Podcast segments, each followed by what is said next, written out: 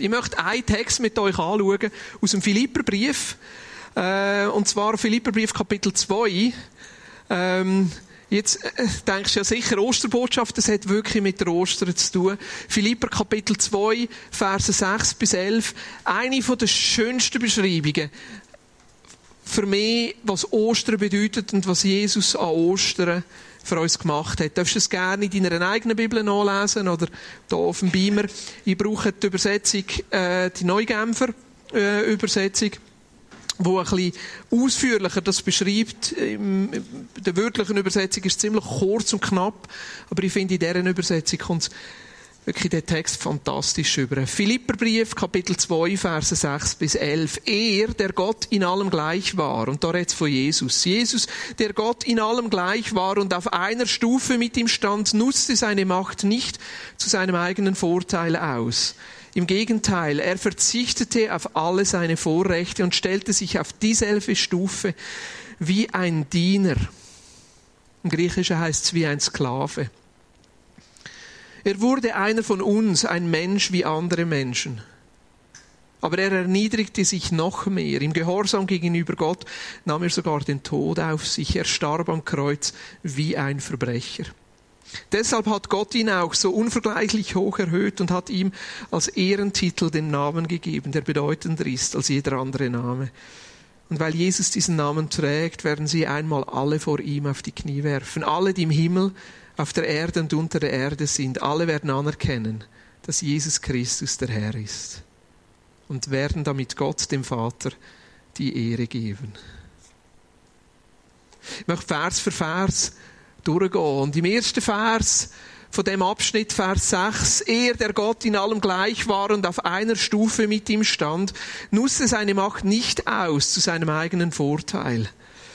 Er, der Gott in allem gleich war. Ich meine, es ist eine spezielle Vorstellung, dass Gott dreieinig ist. Drei Ausdrucksformen hat, drei Möglichkeiten uns gibt, wie wir ihm können begegnen in Gott als Vater, in Gott als Sohn und in Gott als Geist. Gleichzeitig der dreieinige Gott, der sich in drei unterschiedlichen Arten zeigt, wo aber ein Gott ist. Und da beschreibt es der Jesus, dass er Gott in allem gleich war. Gott, wo bei der Schöpfung, Jesus, wo bei der Schöpfung schon dabei war, Jesus, wo von Anfang an eigentlich die Geschichte von Gott mit dem Mensch begleitet hat und immer wieder auch Menschen begegnet ist. Er ist dabei gewesen, wo der Noah sein Schiff gebaut hat. Er ist dabei gewesen, wo der Abraham ausgezogen ist aus seinem Land und in ein neues Land, ins verheißige Land hinein ist. Er ist dabei gewesen, wo Mose als Kind ausgesetzt worden ist und Königshaus aufgewachsen ist. Nachher selber das Heft in die Hand genommen hat, 40 Jahre in der Wüste war und zurückgekommen ist, das Volk Israel befreit hat und zurück in das Land geführt hat. Jesus ist dabei gewesen, wo die Richter und Könige regiert haben, wo der David Königsherrschaft so auf eine neue Stufe gebracht hat und auch als Vorbild nachher war für den Mensch, Jesus. Er ist dabei gewesen, wo das Nordreich zerstört worden ist, wo Jerusalem erobert worden ist und wo die Israeliten nachher zurück auf Judäa gekommen ist. Und von dem Jesus heißt, dass er auf gleicher Stufe mit Gott steht. Dass er Gott gleich war in allem. Ganz am Anfang von der Jesus-Geschichte, so wie sie Johannes aufgeschrieben hat, heißt es im Kapitel 1, Vers 10 und 11, er war in der Welt. Und die Welt wurde durch ihn und die Welt kannte ihn nicht. Er kam in das Seine und die Seinen nahmen ihn nicht an. Jesus, wo Mensch wird, der Gott, der auf gleicher Stufe mit Gott steht und alle Möglichkeiten, alle Macht und alle Rechte hat, wo Mensch wird. Und da heißt es, und das sehen wir, glaube ich, auf der nächsten Folie, habe ich es aufgeschrieben, er ist in sein gekommen. Er ist in das gekommen, wo eigentlich ihm gehört hat. Er ist in das gekommen, wo er von Anfang an dabei war. Und sie haben ihn nicht angenommen. Immer wenn ich den Vers lese, kommt mir ähm, ein Familienbetrieb in Sinn. In der Schweiz gibt es ja noch ein paar von diesen Familienbetrieben. Mit einem guten alten Patron. Ich stelle mir nämlich immer so vor, wie der Patron äh, sein Unternehmen behandelt und seine Mitarbeiter eigentlich mehr sind als Mitarbeiter, sondern mehr zu einer grossen Familie dazugehören. Wo man miteinander das Ziel verfolgt, wo man miteinander eine Aufgabe hat und wo man füreinander schaut. Ich stelle mir dann so ein Familienunternehmen vor, wo jeder, wo irgendwie von gross und klein dabei ist, wo man das Neune miteinander nimmt, wo man das Mittag isst, wo man Weihnachten miteinander feiert, wo man einen Betriebsausflug miteinander macht. Und der Patron noch so ein richtiger Mann ist, der Identität gibt und für seine Mitarbeiter schaut. So stelle ich mir die Schöpfung vor. Gott als Vater, der als Patron das Ganze macht. Und das Kritische bei jedem Familienunternehmen, kann ich mir mal sagen, ist der Wechsel in die nächste Generation. Wie verhaltet sich der Sohn oder wie verhaltet sich die Tochter, wo jetzt das Familienunternehmen übernimmt? Der, der aufgewachsen ist im Ganzen, der, der nicht hat müssen dafür kämpfen um die Aufträge und dass das Unternehmen floriert und nicht durch die schwierigen Zeiten durchgegangen ist, wo es darum gegangen ist, entlohne ich jetzt jemanden und sich gleich dagegen entschieden hat und vielleicht den eigenen Lohn gekürzt hat, damit alle Mitarbeiter können dabei bleiben. Das ist der kritische Moment, wo die Tochter oder der Sohn, wo in all diesen Möglichkeiten aufgewachsen ist, jetzt plötzlich das Ganze übernimmt. Ja, macht er es weiter, so wie der Patron. Schaut er für alle oder schaut er für sein eigenes? Hat er auch mitbekommen, was für Opfer es braucht, was für Aufgaben es da dahinter stehen, wo es nicht um ihn selber geht, damit er jetzt gross rauskommt, sondern damit es eigentlich um das Unternehmen und nicht um einen Profit geht, die Mitarbeiter und nicht noch mehr Gewinn zu machen. Mir gefällt, was da im Vers 6 heißt. Er, der Gott in allem gleich war und auf einer Stufe mit ihm stand, nutzte seine Macht nicht zu seinem eigenen Vorteil aus. Der Sohn, wo in das hineinkommt, wo eigentlich seine gehört. Wo alle Möglichkeiten und alle Vorrechte hat. Wo aber all seine Vorrechte und seine Göttlichkeit aufgibt. Er hat es nicht ausgespielt. Er hat seine Rechte aufgegeben. Im Vers 7 heißt es noch im Gegenteil. Er verzichtete auf alle seine Vorrechte und stellte sich auf dieselbe Stufe wie ein Diener. Oder eben wie ein Sklave. Er wurde einer von uns, ein Mensch wie andere Menschen. Gott selber, wo Mensch wird, in Jesus Christus und sich von uns Menschen abhängig macht. Er ist ein Mensch geworden, wie du und ich. Hat all seine göttliche Macht hat er aufgegeben. All die Möglichkeiten, die er hatte, Sachen zu erschaffen, Sachen herzubringen. Ich meine, er hat das Kind nachher, wenn er seine Göttlichkeit nicht aufgegeben hat, können sagen, das Spielzeug gefällt mir und hat es können erschaffen. Er hat seine ganze Göttlichkeit aufgegeben und sich vollständig von Gott als seinem Vater und von seinem Umfeld abhängig gemacht. Gott, wo selber ein hilfloses Kind wird und sich von einem Vater und einer Mutter abhängig macht und in dieser Familie aufwächst. Ich habe mir überlegt, zu dieser Zeit, was Jesus für Möglichkeiten hat. Ich meine, er hätte ja zum Beispiel können sagen, wenn ich schon das Ganze auf mich nehme und wenn ich schon in die Welt hineingeboren werde, dann wenigstens in eine römische Aristokratenfamilie. Dann wenigstens eine Familie, die schon ein bisschen besser startet wo Zugang hat zur Schule, wo Zugang hat zur Ausbildung, wo vielleicht ein bisschen mit einem Erbe mitkommt, was das Ganze ein bisschen einfacher macht. Ich meine, die Juden zu dieser Zeit, das war ein Entwicklungsland, ein Drittweltland. Da kannst du dir vorstellen, wie heute, vielleicht Sierra Leone, wo Kinder aufwachsen und nicht einfach Zugang zu der Schule haben wo sie mithelfen wo sie krampfen wo sie um ihr Recht kämpfen. Jesus hätte es anders machen Er hätte sagen wähle doch so eine römische Familie aus, wo all das gegeben ist. Er hat es nicht gemacht. Er hat sich keine Vorteile ausgesucht. Oder, ich meine, wenn schon, denn in die jüdische Kultur in das Volk, wo unterdrückt ist, dann wenigstens so eine wohlhabende Familie, so eine Pharisäerfamilie oder so eine Sadduzäerfamilie. Wenn schon, dann doch wenigstens etwas, wo in dieser Kultur ein bisschen besser war.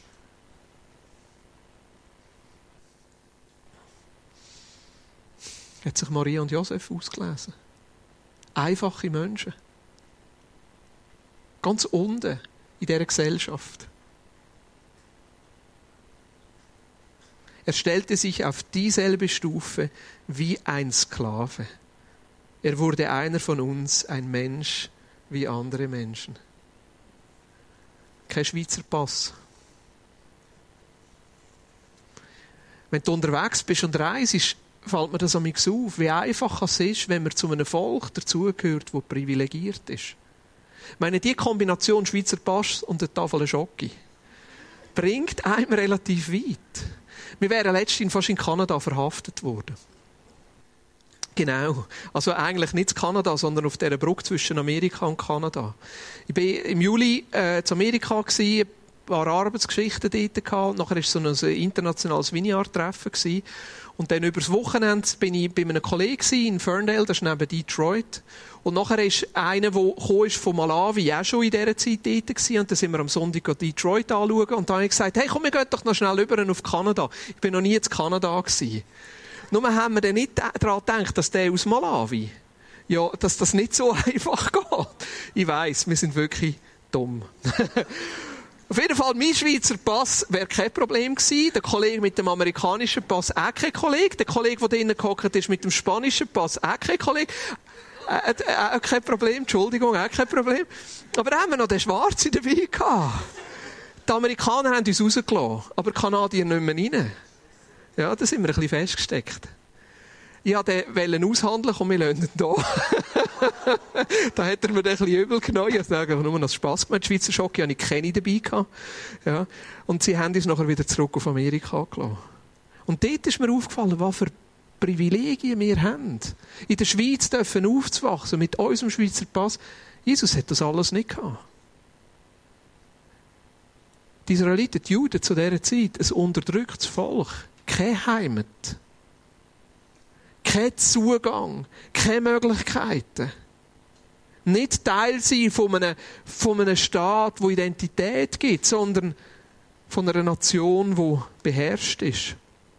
Und auch nicht wirklich daheim. Ich meine, die ersten paar Jahre ist Jesus als Flüchtling aufgewachsen. In Ägypten.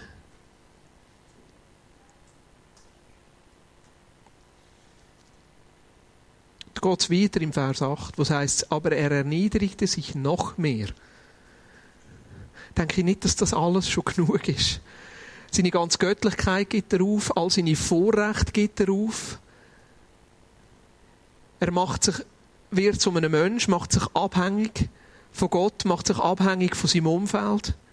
Noch viel mehr wählt ein Familien aus, wo ganz unten in der Gesellschaftsschicht steht, in einem Volk, wo ganz unten in der Hierarchie steht, keine Heimat. Und da heißt es im Vers 8, aber er erniedrigte sich noch mehr. Im Gehorsam gegenüber Gott nahm er sogar den Tod auf sich. Er starb am Kreuz wie ein Verbrecher. Also ich meine, eigentlich könntest du schon sagen, ja, wenn du schon so eine Geschichte wählst, wenn du schon so einen Ort auswählst, wenn du schon die Freiwillige das reingibst, dann könntest du doch dir wenigstens einen grandiosen Abgang erlauben. Weißt du, so es fängt schlecht an und so ein Happy End. Aber nein, er erniedrigte sich noch mehr. Und das Spezielle finde ich hier im Gehorsam gegenüber Gott.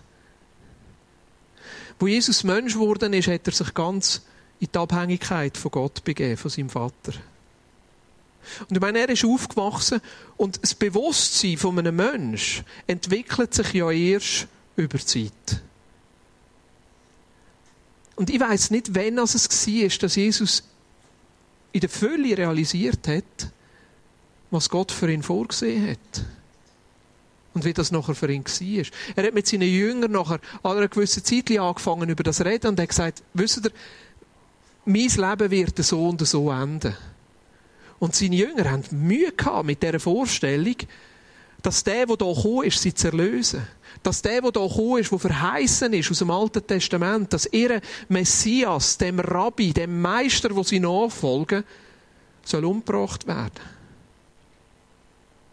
Da hat nicht ihre Vorstellung hineingepasst. Also irgendwo ist im Bewusstsein von Jesus das gewachsen, wo er gewusst hat, so wird es ausgehen. Und gleichzeitig noch am Abend vor seiner Kreuzigung hat Jesus selber gekämpft. Wir lesen die Geschichte aus dem Garten Gethsemane, wo, wo Jesus zuerst seine Jünger und nachher seine drei besten oder drei engsten Freunde mitgenommen hat und gekämpft hat und gesagt hat, Gott gibt es keine andere Möglichkeit. Vater, gibt es wirklich keinen anderen Weg als das. Aber nein, es hat keine andere Möglichkeit gegeben. Es war die einzige Möglichkeit. Es war nötig. Jesus hat seine Rechte abgegeben. Er ist ganz Mensch geworden. Er hat sich als Sklave in die Welt hineingegeben. Und am Schluss ist er am Kreuz wie ein Verbrecher gestorben. Er starb am Kreuz wie ein Verbrecher. Wieso als Verbrecher? Weil er für Verbrecher gestorben ist. Nicht für die, die das Leben im Griff haben, sondern für die, die das Leben nicht im Griff haben. Nicht für die, die gesund sind, sondern für die, die krank sind. Nicht für die, die reich sind und, und, und, und das Gefühl haben, sie haben Gott nicht nötig, sondern für die, die arm sind. Für Verbrecher wie du und ich ist Jesus gestorben. Für die, die irgendwann in ihrem Leben merken, dass sie vor Gott gar nicht bestehen können. Für die, die irgendwann in ihrem Leben merken, dass sie es eigentlich nicht im Griff haben. Für die, die irgendwann in ihrem Leben merken, dass sie an sich genau so ein Verbrecher sind, wie links und rechts von Jesus gekreuzigt worden ist. Für die, die irgendwann in ihrem Leben merken, dass sie eigentlich gar nicht so gut sind, wie sie gemeint haben. Dass sie eigentlich das Leben gar nicht so im Griff haben, wie sie es gemeint haben. Und auch gar nicht im Griff müssen haben. Wieso ist Jesus als Verbrecher gestorben? Es eben für uns Verbrecher gilt. Deshalb, aber er erniedrigte sich noch mehr. Im Gehorsam gegenüber Gott nahm er sogar den Tod auf sich. Er starb am Kreuz wie ein Verbrecher. Ich habe mir in den Vorbereitungen auf Ostern überlegt, was das für eine Botschaft ist für die heutige Zeit. Jesus, weil seine Rechte aufgibt. Jesus, wo Mensch wird. Jesus, wo sich nichts rausnimmt. Jesus, wo sich zum Sklaven macht und am Schluss sogar wie ein Verbrecher stirbt. Was für eine krasse Botschaft für uns heute. Wir wollen doch heute alles aus unserem Leben rausholen. Ja, nichts verpassen, ja, nichts auslassen. Hauptsache Spass, Hauptsache mir geht's gut. Hauptsache ja richtig gelebt. Wir leben ja schließlich nur einmal. Ich will mich doch nicht einschränken, etwas aufgeben. Wieso denn? Jesus hat sein ganzes Ansehen aufgegeben. Jesus hat sein Leben aufgegeben. Wenn wir heute, wir pochen doch auf unsere Rechte. Hey, wir haben schließlich hart dafür geschafft. Und wenn nicht wir, dann sicher unsere Vorfahren. Und wenn nicht unsere Vorfahren gut, dann haben wir einfach Glück gehabt. Aber es gehört jetzt ja schliesslich uns. Wir müssen unseren Wohlstand verteidigen, unsere Sozialwerke schützen. Hey, das gehört mir, das gehört uns. Wir haben doch das Recht. Jede Gruppe pocht heute auf seine Rechte. Verteidigt sie bis aufs Letzte, die Arbeitnehmer mit den Gewerkschaften. Die Recht für Frauen, die Recht für Männer, die Recht für Kinder, die Recht für Tiere. Das ist nicht unbedingt schlecht. Ich finde das gut, das bringt Gerechtigkeit. Und Gott ist ein Gott von der Gerechtigkeit, das ist sein Prinzip. Und gleichzeitig zu sagen, Jesus hat sein Vorrecht aufgegeben. Hat seine ganze Göttlichkeit aufgegeben. Hat nicht für seine Rechte nachher gekämpft. Sondern ist wie ein Mensch geworden. Heute, in der heutigen Zeit, wenn wir selber Gott sind. Gott haben wir schon lange abgeschafft. Wir brauchen doch Gott nicht mehr. Uns geht so gut. Gerade bei uns in der Schweiz. Wie schwierig ist es doch für einen Reichen, ins Reich Gottes zu kommen. Und da gehören wir alle dazu. Wir brauchen doch Gott nicht. Wieso auch? Uns geht so gut. Und gleichzeitig merken wir, am liebsten möchten wir ewig leben, ja nicht alt werden. Am liebsten möchte ich, dass mein Leben Bedeutung hat. Am liebsten möchte ich auf mein Leben können zurückschauen und sagen, ich habe mit meinem Leben etwas gemacht. Ich will Gott sein, am ersten Platz. Ich will Ruhm und Erfolg und Geld und am besten über Nacht. Am liebsten mit Lotto oder mit die größten Schweizer Talente.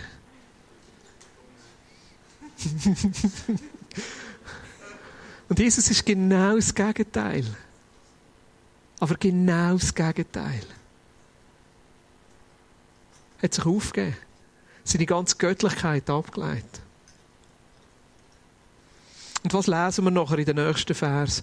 Deshalb hat Gott ihn auch so unvergleichlich hoch erhöht und hat ihm als Ehrentitel den Namen gegeben, der bedeutender ist als jeder andere Name. Und weil Jesus diesen Namen trägt, werden sich einmal alle vor ihm auf die Knie werfen, alle, die im Himmel und auf der Erde und unter der Erde sind. Alle werden anerkennen, dass Jesus Christus der Herr ist und werden damit Gott, dem Vater, die Ehre geben. Jesus hat sich erniedrigt, Gott hat ihn erhöht. Der Vater selber, der ihm den Ehrentitel gibt, den Namen gibt. Und das feiern wir nachher an dem Donnerstag, wo wir frei haben und wir wissen fast nicht mehr wieso, auffert, dass Jesus König ist. Zur Rechten vom Vater. Gott hat ihn erhöht. Und irgendeinisch werden alle den Jesus sehen, wie er ist. Und irgendeinisch werden alle Menschen anerkennen, er ist der Herr. Und irgendwann wird sich jedes Knie beugen. Manchmal muss ich vorsichtig sein, wenn ich das lese, dass ich dann nicht so eine, eine Schadenfreude ist das falsche Wort, sondern so eine Genugtuung. Ja, irgendwann ist. Und gleichzeitig merke ich, das tiefste in meinem Herz wünsche ich, dass Menschen, die jetzt da sind und in meinem Umfeld leben, den Jesus jetzt schon erkennen. Und sehen, er ist König. Er ist König.